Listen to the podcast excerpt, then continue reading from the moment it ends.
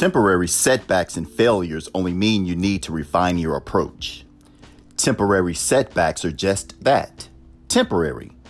They do not turn permanent unless you give up and allow them to become your destiny. You are never defeated until you quit. You are never defeated until you decide to be.